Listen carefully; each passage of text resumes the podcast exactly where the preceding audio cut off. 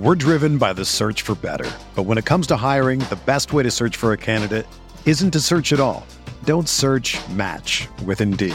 Indeed is your matching and hiring platform with over 350 million global monthly visitors, according to Indeed data, and a matching engine that helps you find quality candidates fast. Ditch the busy work. Use Indeed for scheduling, screening, and messaging so you can connect with candidates faster. Leveraging over 140 million qualifications and preferences every day, Indeed's matching engine is constantly learning from your preferences, so the more you use Indeed, the better it gets. Join more than 3.5 million businesses worldwide that use Indeed to hire great talent fast. And listeners of this show will get a $75 sponsored job credit to get your jobs more visibility at Indeed.com slash BlueWire. Just go to Indeed.com slash BlueWire right now and support our show by saying that you heard about Indeed on this podcast. That's Indeed.com slash BlueWire. Terms and conditions apply. Need to hire? You need Indeed.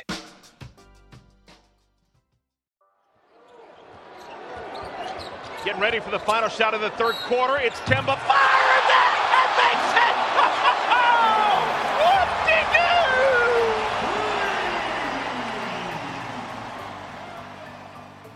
You're listening to Buzzbeat Radio, your premier Charlotte Hornets show. Now broadcasting with your host, Richie and Spencer.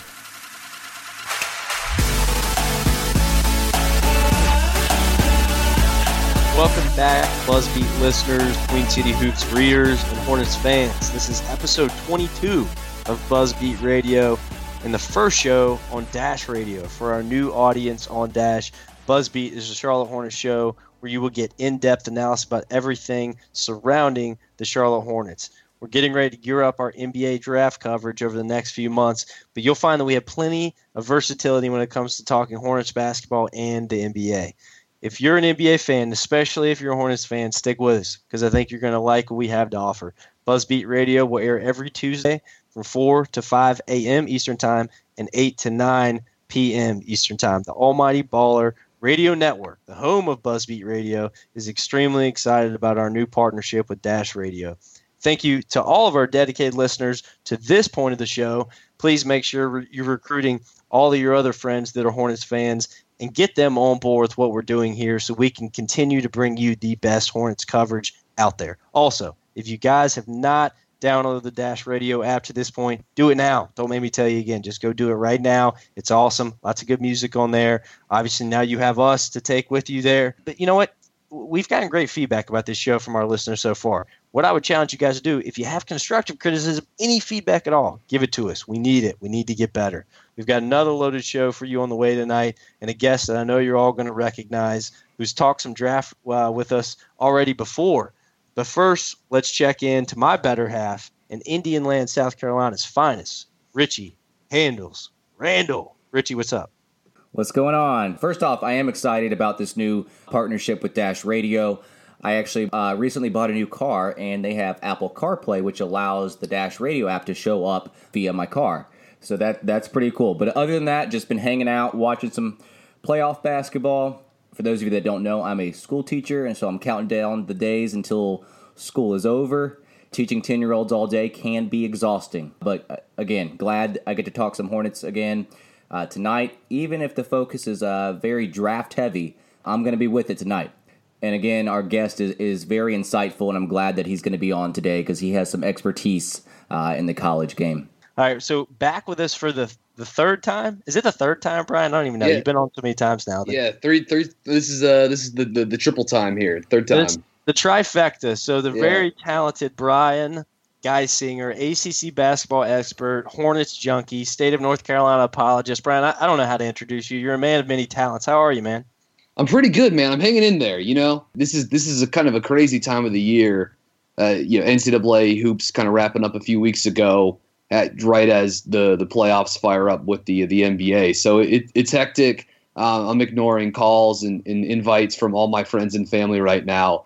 Uh, the last in you know for the next couple of weeks, basically to just kind of lock in here on the playoffs and drafts uh, in draft. But uh, no, it's good, and I'm I'm happy to be back too.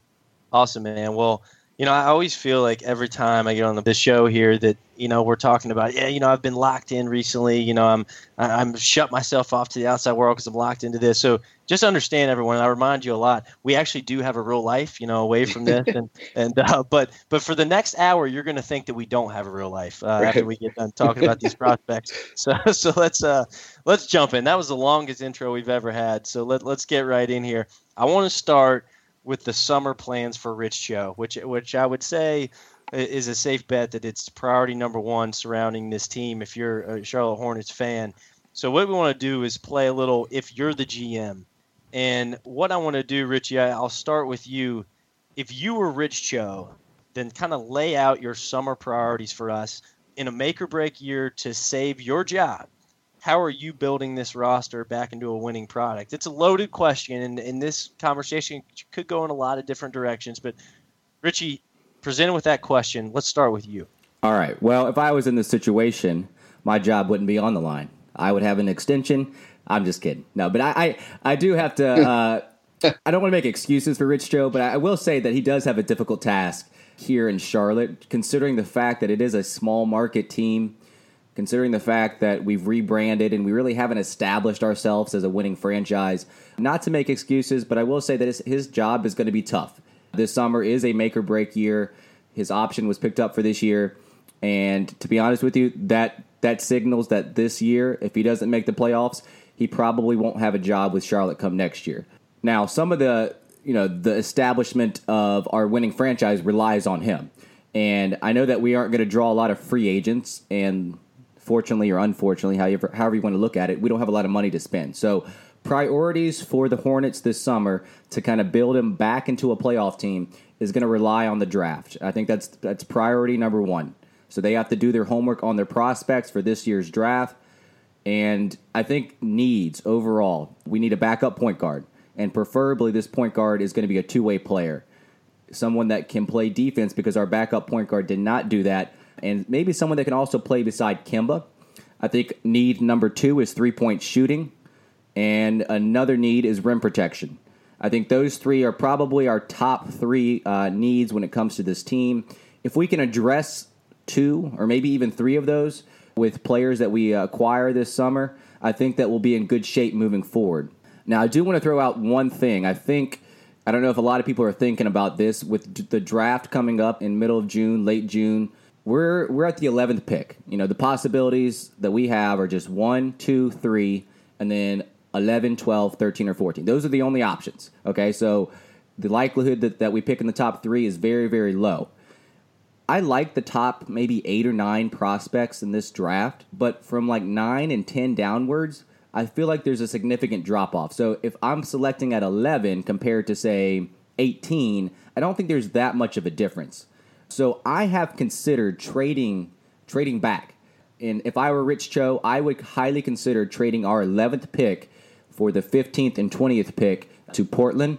And if we have to throw in our second rounder to, to get that, I'd do that as well. So, yes, priority number one is is drafting, but I would look to trade back. Um, I'm sure there's a whole lot of other directions that we can go, but I'm going to end it there because I, I know that you guys have some thoughts on this. Brian, I, w- I want to get want to get your thoughts next year on this.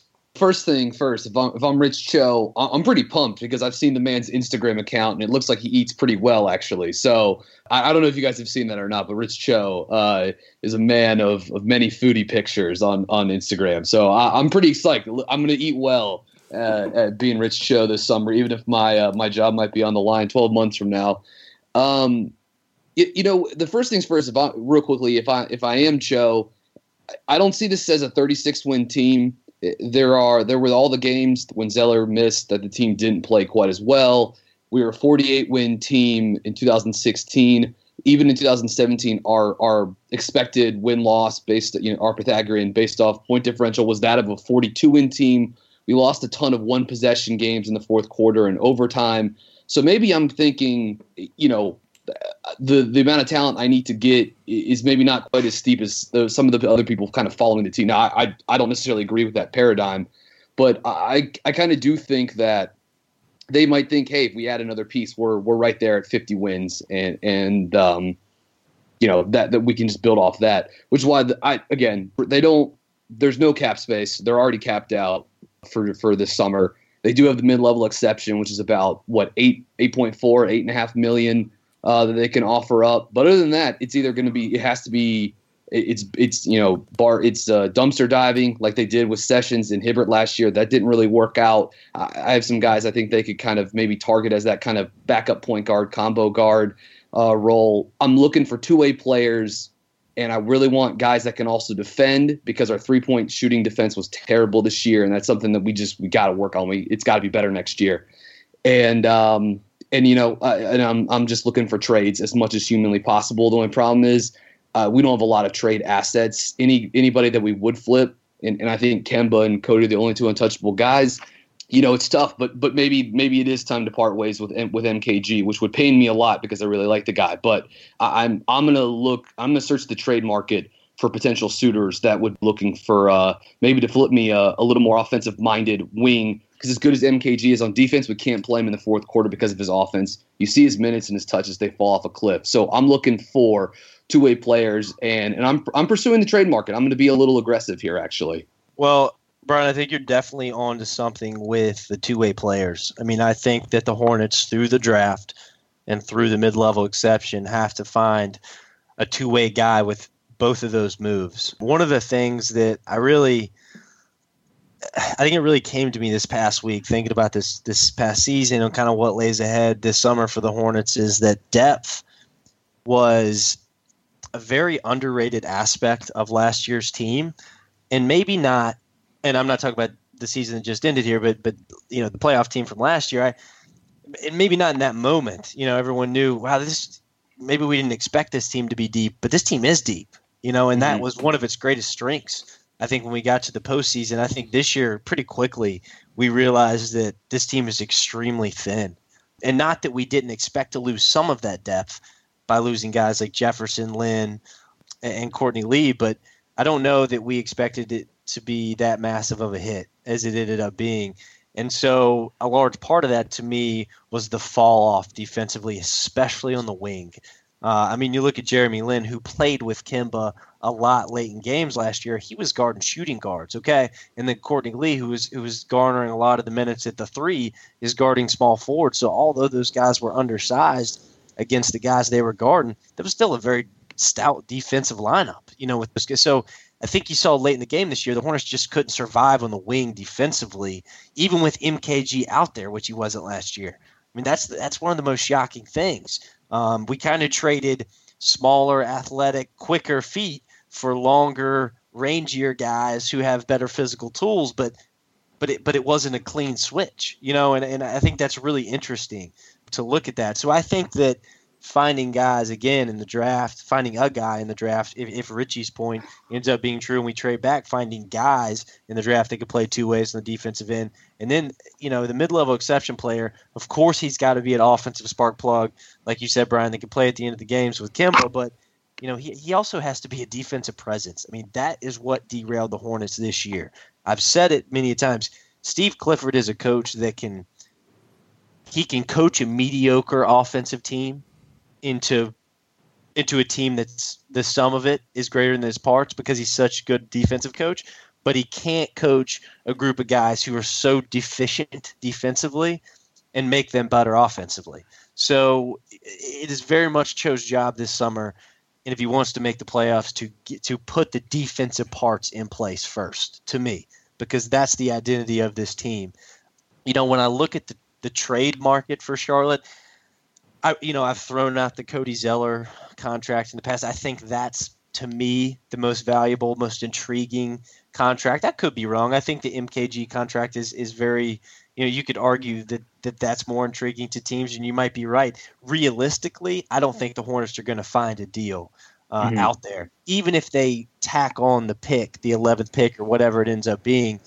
You know, to it. You know, unless the Hornets win the lottery or, or, or, you know get into the top three somehow, I just don't see like where there's a trade actually worth making because now you're exchanging parts. And if you're exchanging a Cody Zeller and a Michael Kidd-Gilchrist, are you really actually going to get a piece that makes more sense back? And I think the answer to that is probably no. Uh, at this point, especially if you're Rich Cho and you're fighting for your job in one season, you know, again, maximize the mid level exception. I mean, the Hornets have to hit that out of the park, and I already touched on that. But I guess the end of the day, I, I just don't really know where this team escapes from this cap situation that they're in. You know, and so I think it's kind of taking the baby steps, right? Like it's just, I think Cho's job is to just get a first down this offseason, right? And if it takes 3 mm-hmm. downs to get there, then that's what it's going to take, right? Like don't like you don't need to swing for the fences here. You need to nail your pick Okay, you need to nail the mid-level exception. Get a guy who can play both ways, and you can put him on the court in any situation. Okay, he doesn't have one strength, and then his weaknesses are also, you know, very glaring. You know, if that makes sense. Like I just think Cho needs to be put on the smart cap again, be a little bit conservative, I guess, and just take three downs to get the first down. Because I think if you do that, you get two players who can contribute on both ends next year.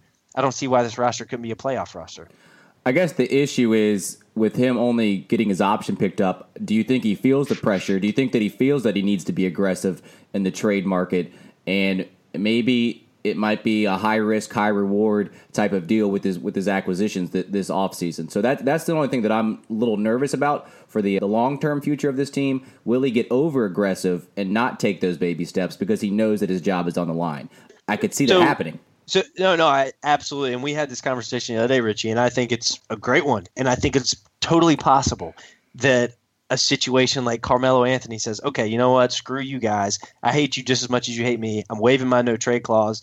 And all of a sudden, the Hornets like, "Well, hey, we'll we'll do this to get that guy." And by the way, Carmelo would be a great fit in Charlotte. Okay, so yes, that that kind of situation, you know, if that arose, which it won't, but if it did, I could totally see Cho moving you know, paying to overpaying, so to speak, mm-hmm. for something. You know, and that's just one situation. There's a lot more examples you could theoretically throw out there, but to me, Richie, and I would present this to you.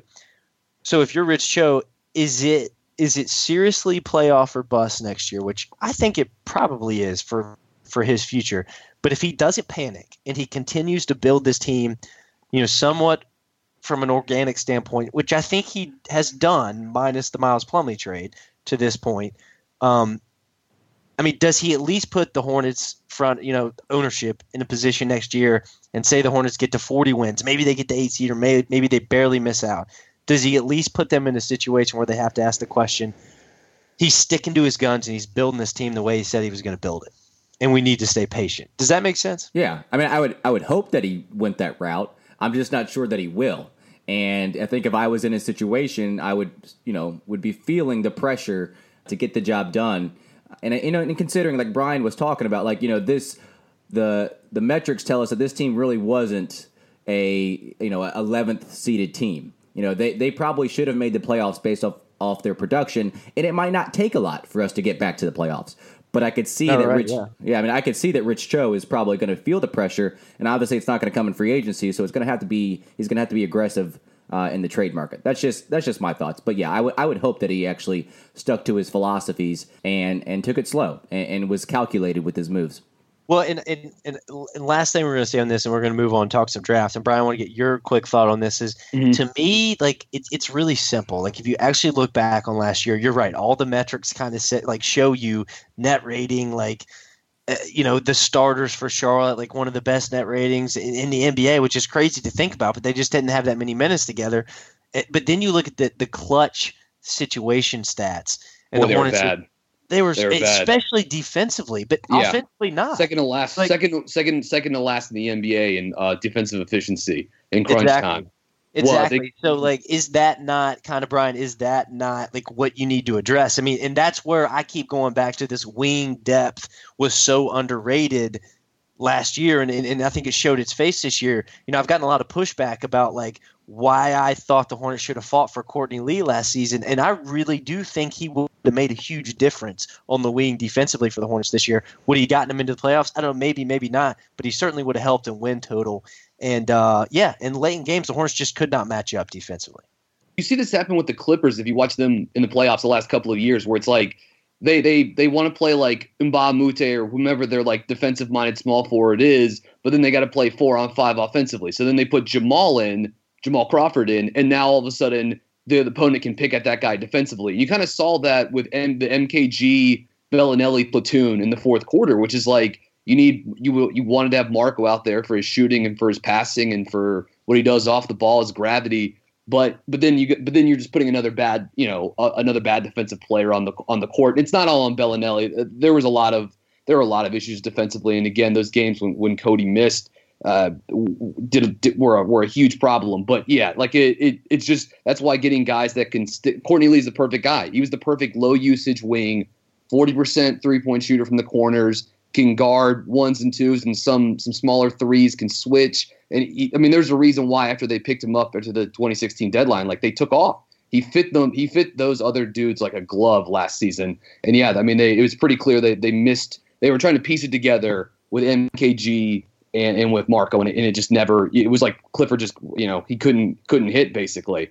Um, so yeah, that's why they. That's why they, this is something I think the three of us all agree they've got. They've got to. They have to address, and it is telling too that when when Zeller was out there, they they played def- defense at a rate of the number one defense in the NBA, like barely over one point per possession.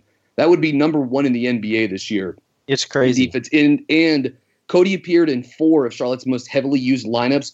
All four of those all four of those lineups had a positive point differential, including two with Frank Kaminsky at the four. So, and that's another thing to kind of, hey, we can we can play these two guys together some too.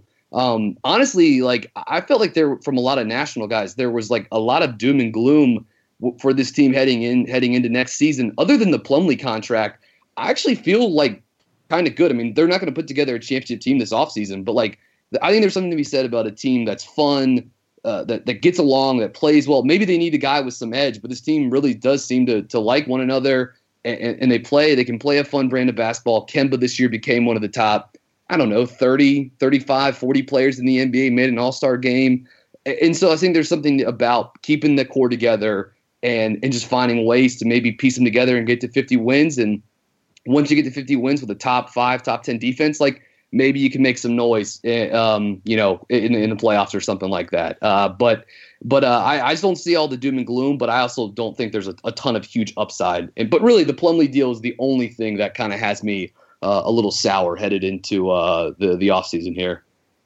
Agreed. Um, I mean, there's a lot of interesting nuggets. You know, you're you're touching on the the stats from this past season. I ran across a stat last week that I literally had to like rub my eyes and check it three more times because I thought it was I thought it was a misprint.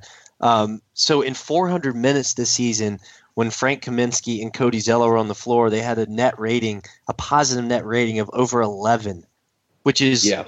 Unbelievable. Yep. And and yep. you know when you, of course, hindsight's 2020, but when you go back and you look and you say, man, if the Hornets would have fought a little harder for, you know, for a guy like Courtney Lee and Marvin Williams, like, okay, Brooklyn, here you go. Like, you want to pay him fifty million dollars, please, right. here, walk right, right, in the door and do it. You know, but I mean, yeah. obviously hindsight twenty twenty, but like looking at that stat, and I'm, you know, just want to make you guys think here, and then and then we really are going to move on. But does Cho? There's a suspicion in me that says Cho, you know, sells his soul to the devil and finds a way to move Marvin.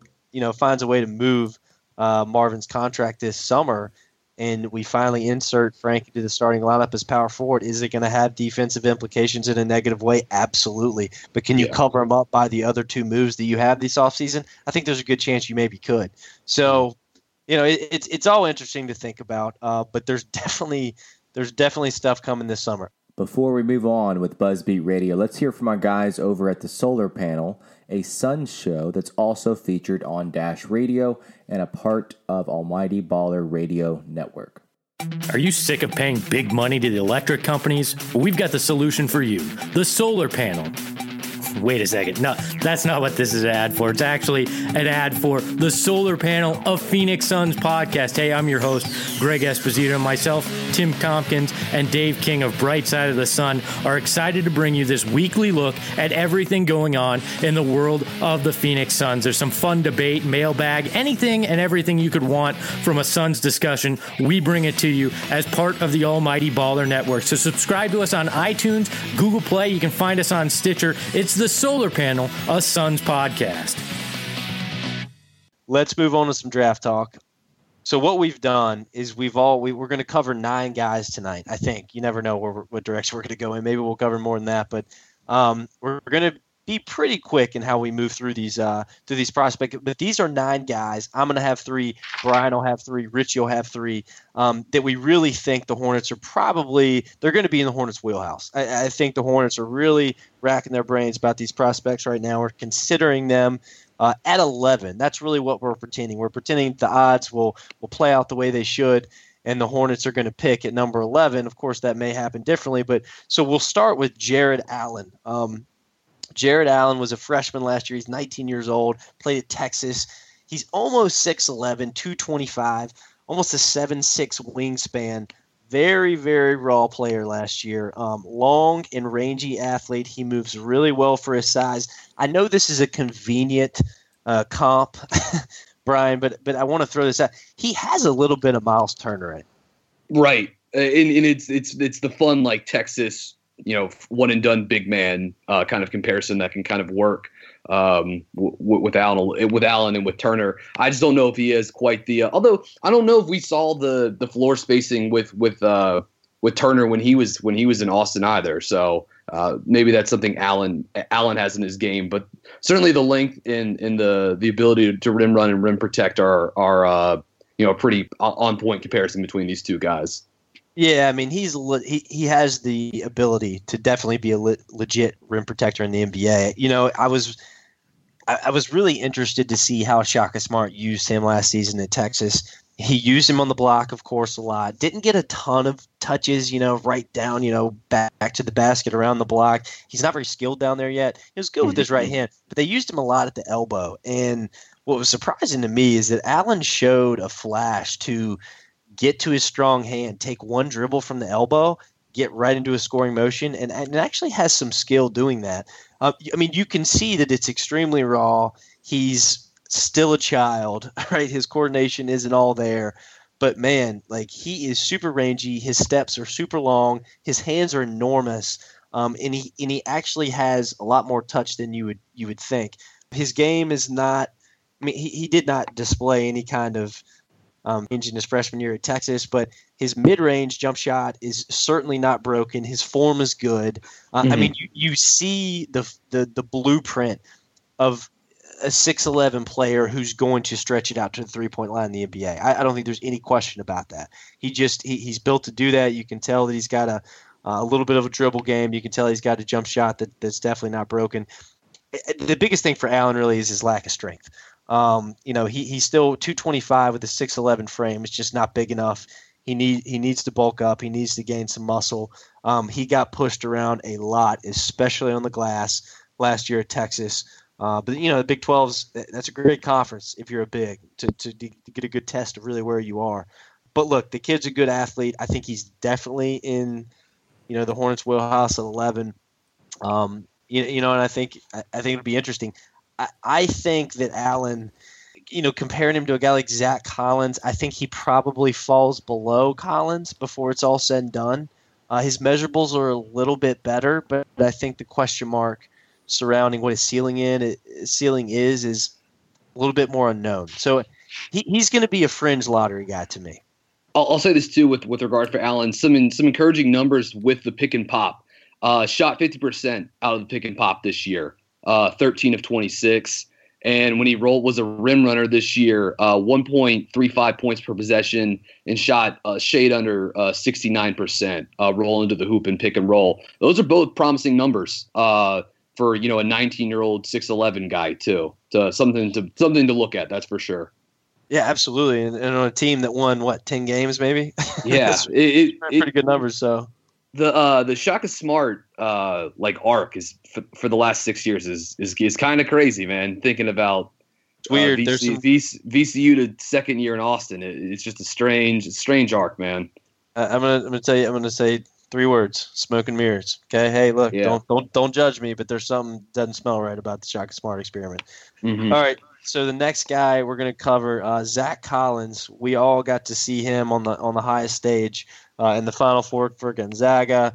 The craziest thing about Zach Collins, before I go into his measurables and all the all, all the, the sticky ooey gooey stuff, is that he was a six man for, for Gonzaga for the better part of the season. Well, really for the whole season, which is kind of crazy to think about. I, to me, outside of Williams Goss on Gonzaga, I think Zach Collins is the most talented player on that roster. He's seven feet. He's two thirty. His his wingspan, I, I can't really get a good feel about what that is. It's it's not listed out there. At least uh, the people that suggest what it is, I, I just don't trust. So that's not available yet. That will be interesting to see what that measures at at the combine. He's 19 and a half years old. He only played 17 minutes a game last year at Gonzaga, 10 points a game, almost six rebounds, uh, almost two blocks, which is very encouraging in, in 17 minutes. Super skilled offensive player to me. Uh, feel for the game is definitely still evolving, but you want to talk about a guy that you can throw to in the block. He's not afraid of contact at all. Um, he's got great footwork. He has a dynamite up and under uh, move to his uh, to his uh, weak hand to his left hand that he he constantly finishes. He can stretch it out almost to the three point line. Um, he only took 19 total three um, three pointers last season, but he shot it at 46 percent. So, or excuse me, 47 percent. So that that is something that I think a lot of teams, when they bring him in for workouts, they're going to be having that guy shoot a lot of threes and, and see, you know, okay, can this guy really shoot threes uh, like his his freshman number suggests? Defensively, again, his wingspan's not like a Jarrett Allen. He's not going to be that long. He's not going to be that uh, much of a, a force around the rim. But as hard as he plays, as good of a pick and roll defender as he is, his lateral quickness and lateral movement is very, very good. Um, he he's almost like a Cody Zeller kind of player at the rim. You know, I think he covers mm-hmm. a lot of space defensively. Mm-hmm. He's not going to block a ton of shots. He did in the Big West. He's not in the NBA, but he's a good team defender who's always in position and he plays with maximum effort. And that's my favorite thing about Zach Collins is his motor. Um, either one of you guys really, because you, you both saw a lot of Collins in the Final Four and really throughout the NCAA tournament. Anything to add, really? I mean, not a whole lot. You you mentioning Cody Zeller. I have this in my notes. I think that he does have a similar game to Cody Zeller, but I think that he has provided a mid-range shot that Cody Zeller has never developed. Jumper is is smooth. That aspect of his game, Zeller doesn't have.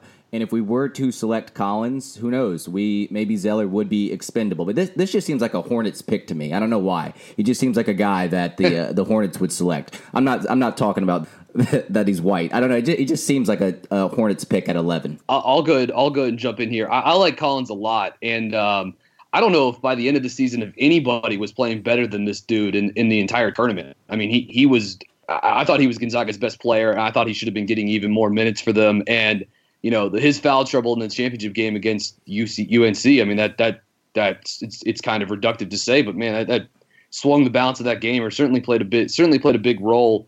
I will say this too: some of his some of his adjusted for pace numbers are incredible. Uh, Spencer, you talked about the the the block, two blocks per game. He had a block rate of of right at ten percent, which was top twenty five in the nation according to KenPom. Uh, he shot 56% out of the pick and pop, which is really, really good. He shot 75% out of the pick and roll when he rolled all the way to the basket. And he shot 61% out of the post up, uh, out of post ups. All of those are just off the chart numbers. Now they're not adjusting for the the, the competition level, but um, you know, the, the, the, all that stuff really jumps out and looks just darn good. So I, I'm intrigued. And if you can find seven footers that can shoot threes and protect the hoop a little bit, maybe uh, you can't have enough of those guys on your roster. Seriously. No, you can't. Um, you know, it's interesting. I think the block number is the most. It, it's it's the one I don't trust. Right? You know, right. He, he, averaged almost four. No, he did. He averaged four blocks per forty minutes last year.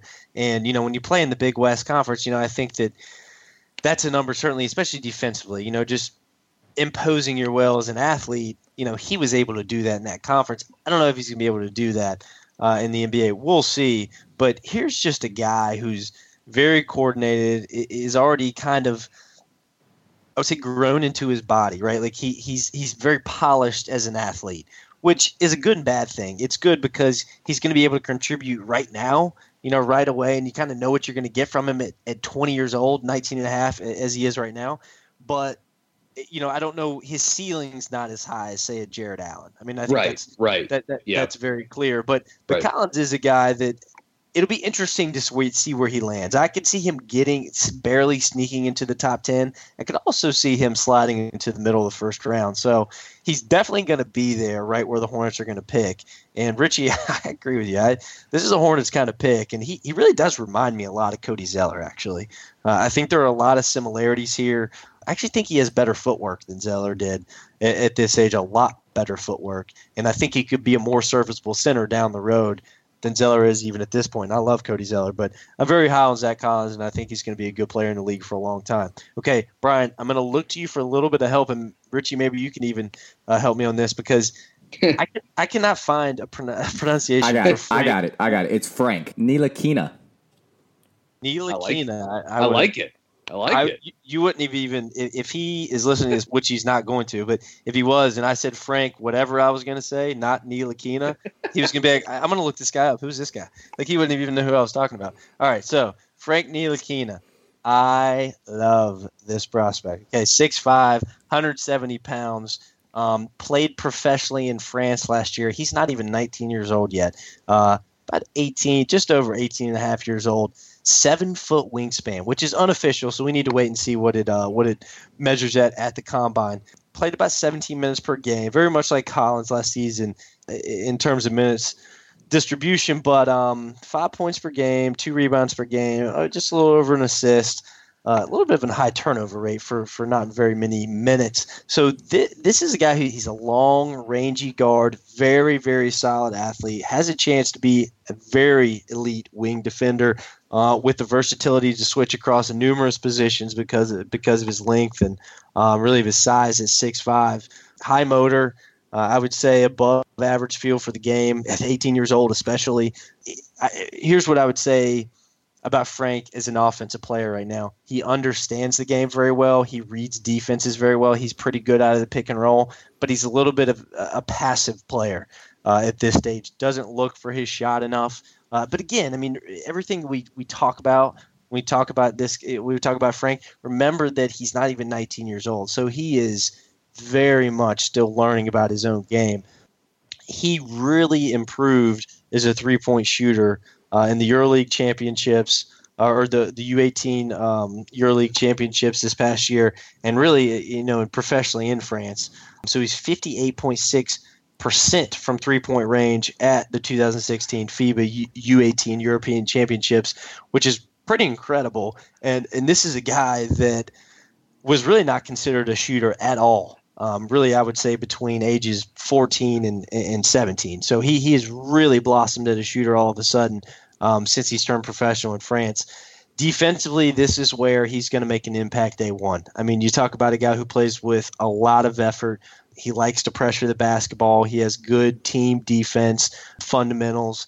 Again, look at the measurables. He's six five as a point guard, uh, almost a seven foot wingspan. It might come in over that. We we still have to see, but he has an extremely extremely high ceiling. I don't know that he's the athlete to be, you, you know, an all star one day. He he might be, but when you talk about a guy who can play a few different positions on both ends of the floor and is not even 19 years old yet, offensively shoots the ball well, not looking for a shot a whole lot off the dribble, but can set other people up. I mean, I, to me, guys, he's not ready to do it next year, but here's a really good fit next to Kemba. I mean, he intrigues me, but I mean, a secondary option who's passive, who turns the ball over from France. That sounds very familiar to someone on the Hornets roster. No, but seriously, the one thing that he has over Batum is the ability to defend the ball. And he can switch across both the one and two positions. Uh, that is what he's known for. Batum, obviously, we, we talk about it here on the show a lot. He just doesn't get down into stance, and he's a liability on the defensive end so yes, I, I, do like this guy. He intrigues me a lot. I think that he's a player that could run that second unit, and it could also be someone like a Jeremy Lin who can play next to Kemba uh, late in games as well. So, and also playing professionally has to count for something, wouldn't you think? I, I would, I would definitely think so. I was hoping one of you guys were going to tell me that he was basically uh, French uh, Giannis Antetokounmpo. That's really what I was hoping for. I didn't get that, but uh, but I'll uh, I'll live. I feel like everything we're discussing tonight with the Hornets to come with the caveat that like teams in the East are going to be playing for second place for the next decade because we're not going to go down this rabbit hole. But man, the Bucks are they're scary, dude. They are scary good. But yeah, no, I, am I'm, I'm certainly intrigued, and I, I, love France as a um, I would say outside of America, and I know Canada has taken big steps in the last decade, but I think France is uh, puts. I think they put. I think they have the second most guys in the NBA right now, if I'm not mistaken, and they really have some high end guys like Gobert and Tony Parker. Once upon a time, Diaw, Um, and, and, Nick Batum, guys that have made a lot of money and, and are, going to make all uh, have or will make All Star games and stuff like that too. So I, I like that pedigree along with playing professionally.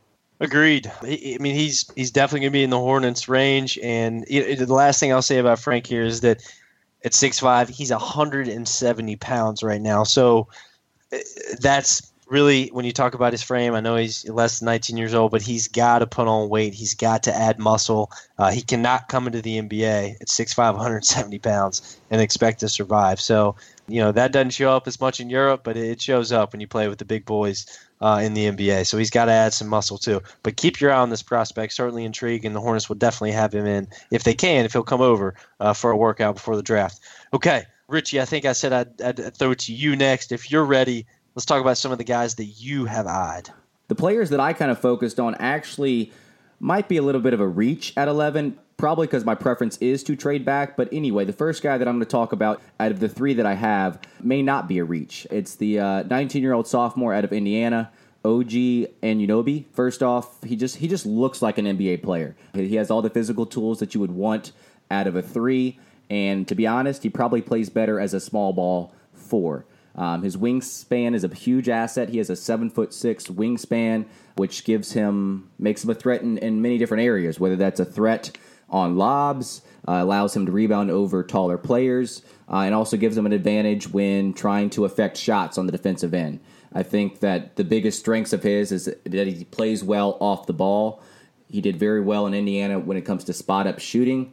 He's also does a good job on the spot ups. He could catch it and drive it to the rim as well. So I think that that would actually be the biggest asset if he were to play at a small ball four because he would have more room to drive in the lane. Uh, and defensively, I think he's underrated. I think he has good footwork.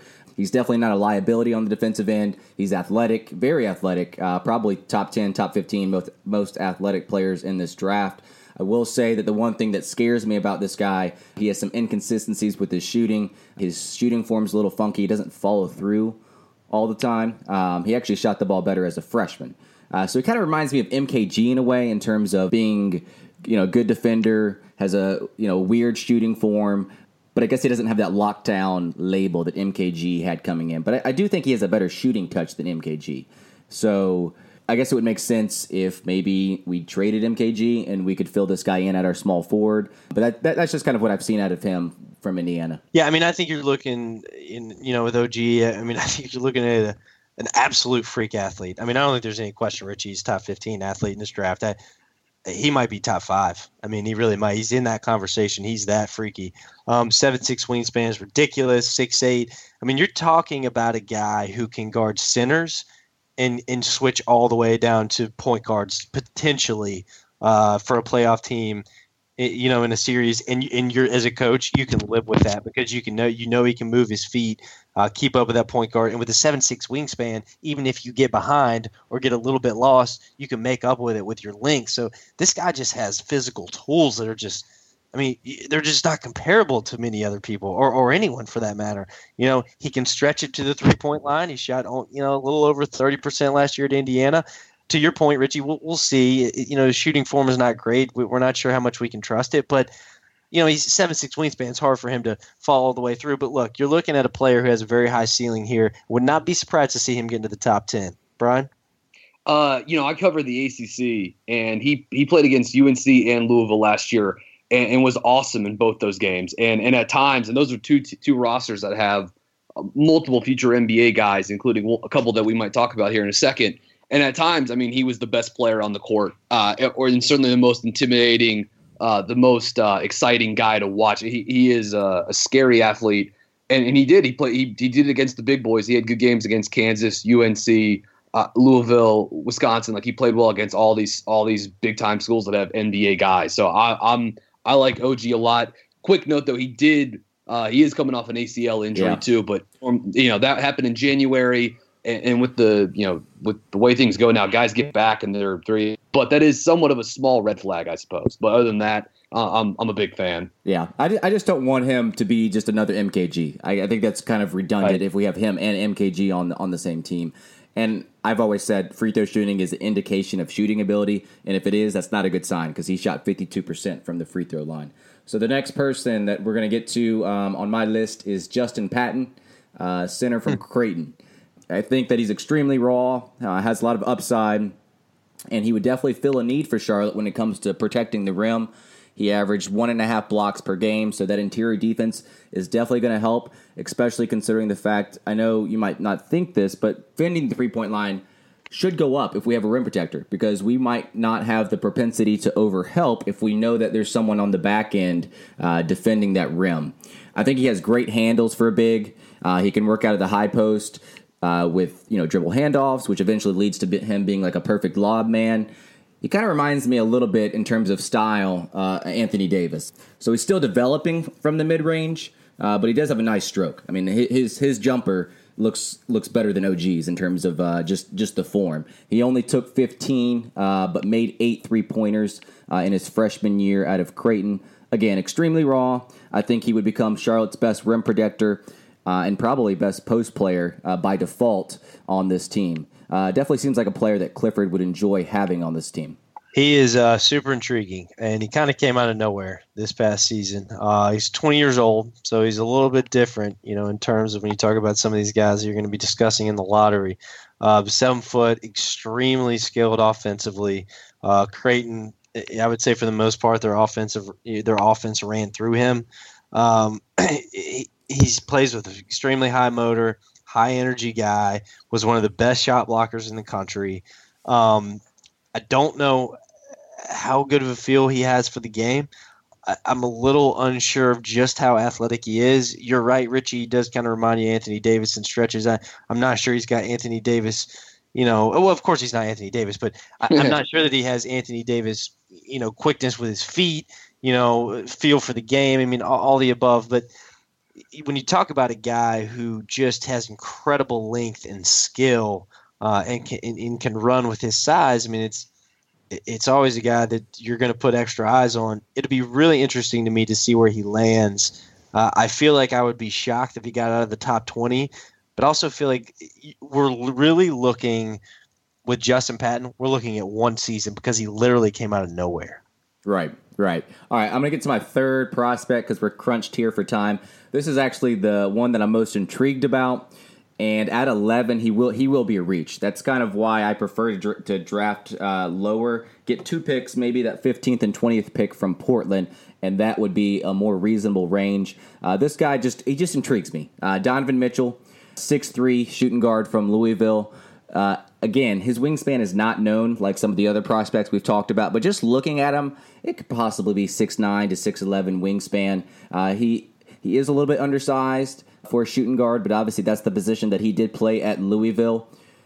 And, you know, he, he still has a ways to go offensively, shooting the ball with real consistency. consistency uh, and this kind of scares me a little bit, but he did improve this year uh, in his, in his uh, sophomore year at Louisville in terms of shooting. Another weakness of his is transition scoring. Surprisingly, for how, how athletic this guy is, and to me, he's probably top three athletic players in this draft. Uh, he doesn't do too well in transition. Uh, he just shoots 45% in transition, which puts him uh, at 28% nationally. So the strengths of his, he's an athletic freak. Like I said, probably top two, top three most athletic players in the draft, and this makes up for his lack of lack of height. You know, he, he can he can jump over people.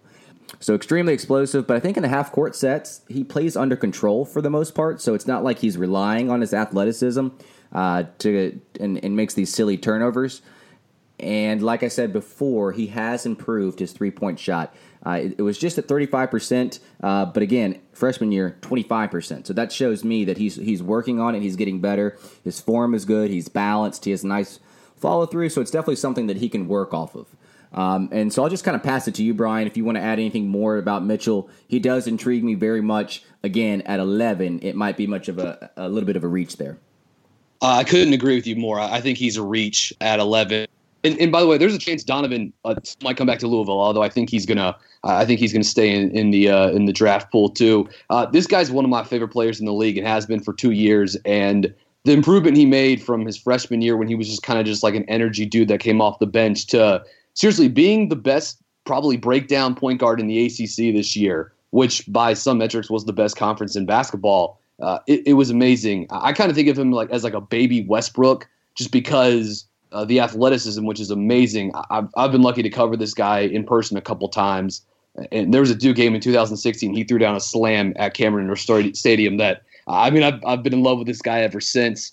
Uh, with just with, with regard to his shooting, uh, he made he shot he shot 40% on his on um, or close to it on catch and shoots this season. Uh, last year that was at 27%. This guy improved in two major major categories: uh, shooting off the shooting off the bounce, shooting off the catch, and, in running an offense. Their numbers, he was a low turnover guy running pick and roll, and his in Louisville guys shot a high number. I don't have it right in front of me right this second, but they shot a high number when he was a passer in the pick and roll. He's a two way guy that can play defense. I do also think sometimes some of his numbers could be even better. He wasn't surrounded with a lot of shooting at Louisville. And I also think sometimes too those transition numbers, I I think they should be a lot higher. Yeah. They run so off they run so often though that it makes me think that it just basically like his efficiency can't be as much as as high as it should because a there was a lot of pressure on him to do everything for them. They didn't have anyone else that could really go off the bounce that much other than uh, maybe Quentin Snider. He's he's really not that good um, at least as far as draft prospects go or whatever. But uh, I just think the volume of, of run runouts that he had maybe maybe maybe knock that number down a little bit as opposed to like so like a like a there's a, Virginia runs selectively, but they're very efficient in transition, which is Louisville runs a ton, and, and maybe they're not quite as overall as efficient um, on the break as maybe you would maybe expect them to be. But I, I love Mitchell, and um, I, I, mean, if, if he comes back to school, which I, I, don't think he will, he's the best player in the ACC next year, and, and it's probably not even close. I think he's a stud. Yeah. And but that said, that said, I'm not sure where he fits in the NBA though. It, it is tough. Like, can he play point guard? Is he a, is he a bench scorer type? It, it's it's tough to see where he fits in. But I, I'm I'm high on this kid. I bet on guys that have freaky athleticism like that, and just hope it hope they can figure it out. Yeah, I think yeah, man, Mitchell. Yeah. Go ahead. No, yeah, Mitchell. He's he's definitely a freak athlete, and he showed some serious flashes uh, last year at Louisville, or really, you know, his two years at Louisville. I, I'm intrigued. I, I think he should come back to school, um, but you know, we'll see what happens with him. He comes out, he's going to be a first round draft pick. To me, I agree with you guys. I, I don't I don't see him as a lottery pick. All right, Brian. I know you've yeah. got three prospects. Let's do these in more um, of a rapid fire yeah. uh, format, if we could. But but also, I, I want to respect and make sure that we talk about them as much as we can. But let's just uh, be cognizant and, and, try to roll through these as quickly as we can. All right, Brian. Your 3 we'll prospects that you're looking at. Uh, real quickly, we've talked about this guy before on here, Justin Jackson, ACC Player of the Year from North Carolina. We, have already covered the shooting before. We but so let's go on. We were talking about we, that Charlotte needs two way players. Uh, man, you saw this. You saw this guy play defense at the end of the season for them. He was just taking dudes off the court. I thought he did a tremendous job in the Elite Eight game against Kentucky against Malik Monk, who's the type of guy he's going to cover uh, in the NBA. And, and I just think with him and that 6'11 wingspan, played in 120 games in a Tobacco Road laboratory, which is like the best place for an amateur guy to, to kind of own his game. I feel like in, in, America, at least domestically, uh, and, I, and again, I like his shooting out of the pick and roll and, and on catch and shoots. I think he's a guy that could certainly fall in the Hornets' range, and I think he's a guy that could also play from from day one, just because he's already on the other side of 20 and has played a ton of high level basketball already as an amateur. So I don't know if you if you guys have anything you you want to add on him, or if I should just uh, flip through to the next guy here. Hey, look, real quickly, if I've said it once, I've said it a hundred times. Inevitably, he's going to end up being in the Hornets conversation. Right, right, right, right, right, right. But, right. but look, at the same time, to be fair, Hornets need shooting, Hornets need scoring, Hornets need defense. Justin Jackson brings you both. I mean, it's a fair it's a fair conversation to have for the Hornets. All right, Brian. And, yeah, all right, I'll go ahead and flip to my next guy. Uh, this is I don't think this guy will be around um, at, at, 11. So so maybe this is this is a pretty big reach here. But uh, uh, Lauri Markkanen from from Arizona. I, I, mean, this guy was probably the best stretch big guy in the entire uh, in in the entire class. You know, stacked up with guys like Zach Collins, whatever. Um, you know, he made he made 69 three pointers this year. That's the most I think in NCAA, like at least since they've been tracking these things. Four or seven footer in NCAA history. Uh, he shot 45% out of the pick and pop. Everyone likes to compare him to Ryan Anderson. And because of that, I just think of how he'd fit in Charlotte's offense. offense. And I don't think he's scoring for him will be much more difficult in the NBA, but you just think of him slipping picks, um, you know, doing those those double staggered high screens with Cody horn sets and popping out, and you just think he'd be a great guy to complement those uh, those those pick and roll rim runs with, with Cody and Kemba. So I'm I'm a huge fan of this guy, and he put together just an amazing offensive season out uh, out west in the desert for Arizona this year. I, I I am not on board with you there, and quickly.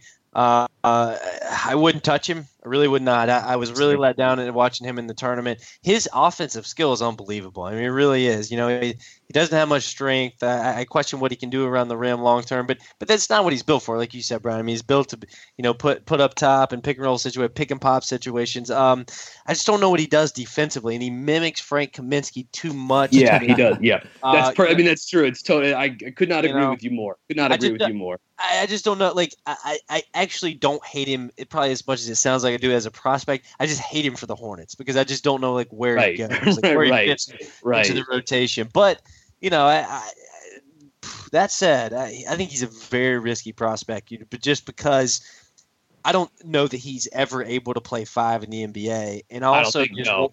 he has and, no and, rim protection at all, none, zero. No, no, he's, he's got to a four. Right, no strength, and then as a four, I mean, can are his feet quick enough to guard fours? I don't know. I, so I don't know.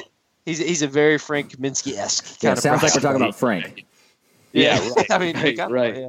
We'll yeah. see. It, it, he's he's an interesting one. I mean, I'm going to be very intrigued to see what he does in the NBA. All right, Brian, your last prospect. Last guy, and I'll, I'll be quick here too. Another pack, uh, another Pac-12 stretch four type. Uh, TJ Leaf, who is a guy we've talked about a little bit on here. Uh, he didn't shoot a ton this year, but man, all of his from everywhere on the court where he did shoot from, uh, he was uh, he was tremendous. He's a little slow-footed. He's not the most explosive, although I think I think I don't think he's you know I don't think he's like made of cement or concrete or whatever. Real quickly, the one thing I would hit on, I like him as a passer. Uh, he had a high assist rate, assist rate of twelve percent, and he can swing it side to side. He can go inside out. I really like that about Leafs game here extremely skilled passer. You hit it right on the head, Brian. He, I, I re- and you know what? He has a little bit of a dribble game too. I mean, I really yeah. like TJ Leaf. I, I think I, am a fan. He's a good athlete. He has good coordination. He sees the floor well. He's a good shooter. He has a dribble game. He has good size. I mean, there's really not a whole lot not to like about him as a player mm-hmm. outside of Lonzo Ball's dad saying that he's white. Right. right. If, yeah, if you subscribe to that cult, then uh, then then maybe you don't like him. But I, I really like him as an athlete, and um, yeah, I, I, don't know. to me, if you put a gun to my head, say T.J. Leaf or a guy like Lauri Markkanen, I, I would take Leaf, um, just because mm-hmm. I think he impacts the game in more ways. But you know. The, the, those are guys that are all going to be kind of in that same range. It's going to be interesting to see kind of how that conversation turns. Yep. Uh, you know, when, when, we get down to it. Um, all right. Well, we got through nine prospects, and I think it was really good conversation. And and look, folks, I I wish we would have had more time to to spend on these guys, and we're going to be talking about a lot more. And Brian's going to be on uh, again, so don't think that you know this is the last time that we cover any of these in these names because you're going to hear them a lot. Brian, before we go, I want you to tell people again where they can find you on Twitter, where they can find your great work on the website, and really, you know, you represent Sports Channel Eight. Say a little something about Sports Channel Eight yeah, man, Sports Channel Eight is uh, it's just it's we we we cover the ACC, we cover North Carolina from from a from a different angle than really anybody else, I think. And uh, you can find a lot of cool uh, cool stuff to read, gifs, videos, songs, parodies, all that good stuff up there. You can also find me at accsports.com uh, the ACC Analytics tab is my nerdy place of residence up there where I write, do a lot of number stuff about ACC basketball players specifically. So you can find me there or on Twitter at bgeis, B-G-E-I-S underscore bird. Well, man, really appreciate you coming on again. And like I said, we will have you back on to talk draft really, really soon because this is always so much fun. All right, look, thank you to everybody uh, that has listened up to this point. And again, welcome to our new Dash Radio listeners to our listeners that have been with us from the beginning with the show, make sure you go and download that Dash Radio app now. Do it now. Don't wait. Just go do it right now. Okay. And, and also know this that we're going to be live on Tuesdays on Dash Radio uh, at 4 to 5 a.m., which probably not many of you Eastern time, I hope not many of you East Coast are catching that show. But uh, 8 to 9 p.m. we will also be aired Eastern Time on Tuesday. So make sure you uh, you tune in to catch us there. Richie, tell our listeners where they can find us on the go. Yeah, obviously continue to listen to us here on Dash Radio through the Almighty Baller radio station. Uh, but again, you can download this episode on your preferred podcasting app, whether that's through iTunes, Stitcher, TuneIn, Overcast, you name it. Uh, you can you can find us out there. Just search Buzzbeat Radio. Thanks again for the continued support, and can't wait to see everyone on our next show, guys. That was fun. It was way too fast, and we're going to do this again really soon. So, Brian, again, thank you much, man. Have a great night. Till next time, Hornets fans, we'll see you then. Thanks for listening.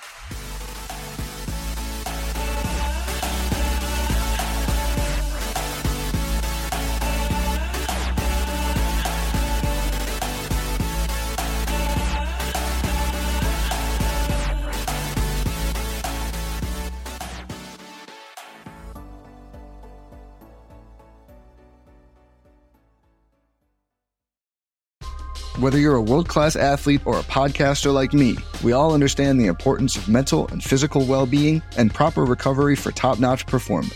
That's why I'm excited that Unifyd Healing is sponsoring this podcast. Unifyd Healing is a new and super innovative global network of wellness centers powered by Energy Enhancement System, or EE System. If you haven't heard of the EE System, you'll want to listen up. This technology promotes wellness, deep relaxation, purification, and rejuvenation. At hundreds of locations across the globe, access to a center is easy and affordable. Interested in experiencing the EE system technology for yourself? Go to unifydhealing.com slash bluewire to learn more and find a center near you. That's U-N-I-F-Y-D healing.com slash bluewire. No material or testimonials on the Unifyd Healing website are intended to be viewed as medical advice or a substitute for professional medical advice, diagnosis, or treatment. Always seek the advice of your physician or other qualified healthcare provider with any questions you may have regarding a medical condition or treatment and before undertaking a new healthcare regimen, including EE system.